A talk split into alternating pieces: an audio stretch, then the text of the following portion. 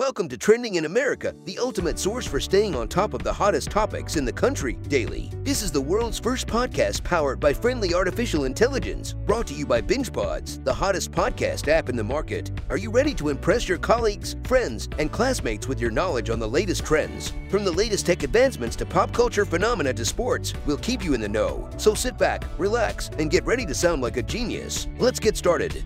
Today, we are going to be discussing something that has never happened before in the history of the United States, a former president facing criminal charges. The grand jury in New York has indicted former President Donald Trump on charges related to hush money payments made to cover up alleged affairs he had, and multiple sources close to Trump confirmed this on Thursday. In response, the Trump GOP machine has rolled out a political playbook meant to insulate the former president with his base. While Trump has been strengthened with Republicans, his brand has become toxic with much of the rest of America. Of course, the indictment brought against Trump isn't the result of something a prosecutor or judge did by fiat. A grand jury hears evidence from a prosecutor, then decides whether there's enough there to file charges against a suspect in a crime. And they did so. All of this plays into the air of grievance Trump has puffed into existence that he's used to propel his political fortunes. He's argued successfully with his base of supporters that the left has it out for him. According to him, his indictment and investigation in New York are nothing more than a politically motivated attempt to derail his presidential campaign. If there's a conspiracy, then a jury of his peers is on it too.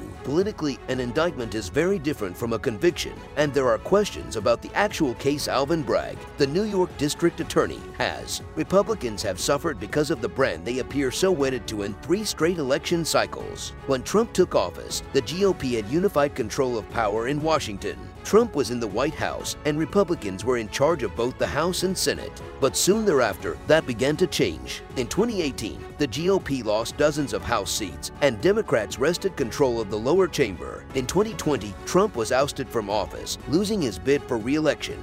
By 7 million in the popular vote, Democrats won control of the Senate. In the 2022 midterms, lots of Trump-backed and Trump-styled candidates lost key races in swing states and competitive districts, costing the GOP. So, what does this mean for the future of the Republican Party and the political landscape in America? Only time will tell. However, it's clear that this indictment against Trump is historic and has the potential to upend American politics as we know it. Whether you agree with the charges or not, it's important to follow this case closely and understand the implications it could have for the future of the country. Thanks for listening to the world's first AI-generated podcast by BingePods. We hope you found the information and insights we shared to be valuable. If you enjoyed the episode, please take a moment to rate us 5 stars on your favorite podcast app right now and download the BingePods app to enjoy more such podcasts. We look forward to having you tune in next time.